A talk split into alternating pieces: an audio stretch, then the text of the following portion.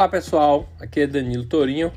Vamos falar sobre análise de investimentos em projetos, especialmente aqueles oriundos de Business Canvas e outras ferramentas. Bom, a análise de projetos ou análise de investimentos em projetos consiste na aplicação de técnicas financeiras e contábeis com o objetivo de identificar a viabilidade da aplicação de capital para a empresa em determinado momento e projeto. Assim, é preciso ter cautela e utilizar métodos corretos para que os gestores consigam discernir qual a melhor decisão a ser tomada.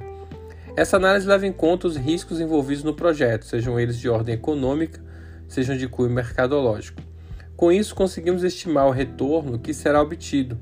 Pode ser negativo ou pode ser positivo. Ideal é que seja positivo.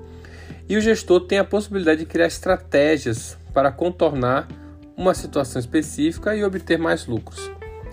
A necessidade de utilizar essas análises como parâmetros para conhecer a saúde financeira se dá pelo fato de se visualizar o fluxo de caixa, demonstração de resultados do exercício e balanço patrimonial, e que pode não ser suficiente para chegar a conclusões claras e precisas sobre determinados projetos.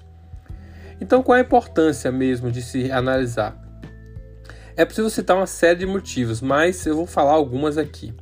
Primeiro, acompanhar a situação econômico-financeira. Com a análise de investimento, é possível você visualizar como se conta a situação financeira de sua empresa, indicando se o capital aplicado no projeto trouxe ou não o retorno esperado. Outro caso é da análise seja feita com a para aquisição de um projeto. O gestor poderá usar as informações para definir se a realidade financeira que ele está é ou não viável para poder entrar nessa empreitada em um novo projeto. Nisso, a entrega do Business Canvas, por exemplo, pode não ser suficiente apenas com as informações qualitativas. Trazer números como, e ferramentas como fluxo de caixa, VPL, TIR e Payback podem ajudar muito nessa análise. Há pessoas que durante a vida acumularam certos recursos e utilizam desse capital para investir em empresas com alto potencial de crescimento. Porém, para isso, elas usam de inúmeras informações para saber se o investimento será bom ou não.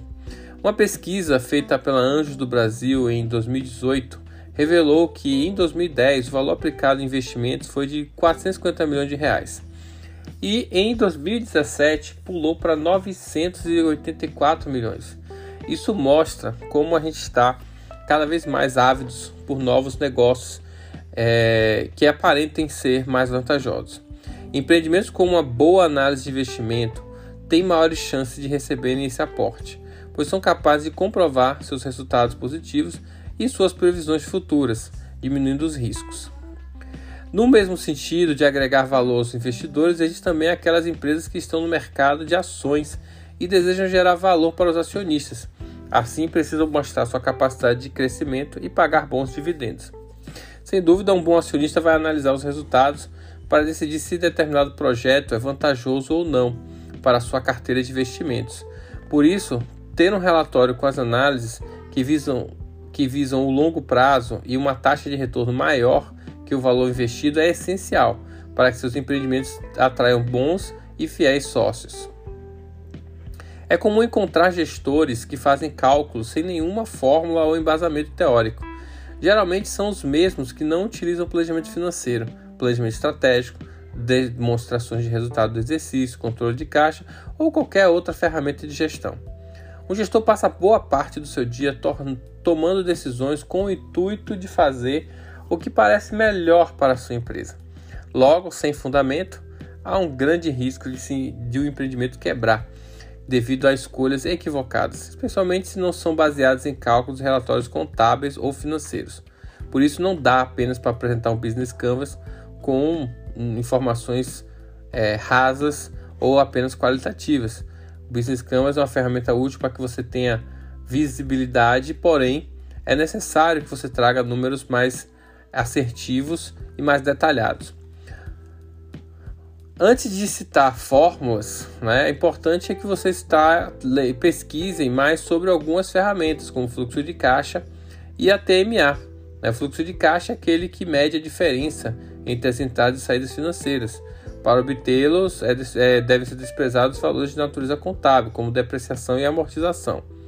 Já a taxa mínima de atratividade, ou TMA, é o menor percentual que o investimento deve retornar para ser considerado viável. Ela depende de fatores externos, como taxa Selic, tempo de aplicação, liquidez desejada e o risco que a empresa está disposta a assumir.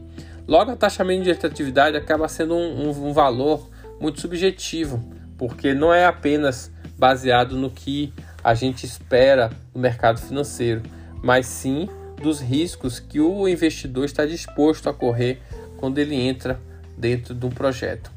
Então, esses, esses tópicos eles vão ser fundamentais e, claro, quando você faz um plano de negócio, que é um documento mais estruturado, você consegue atacar diversas frentes nesse sentido. Mas muitas vezes, empresas que estão com necessidade rápida, elas também podem apresentar seus números através de ferramentas mais simples, mas que não, não fujam, elas não podem fugir de, é, de informações que para o investidor elas são fundamentais. Até porque a própria realidade do investidor também é uma realidade que precisa ser verificada antes de se fazer o investimento.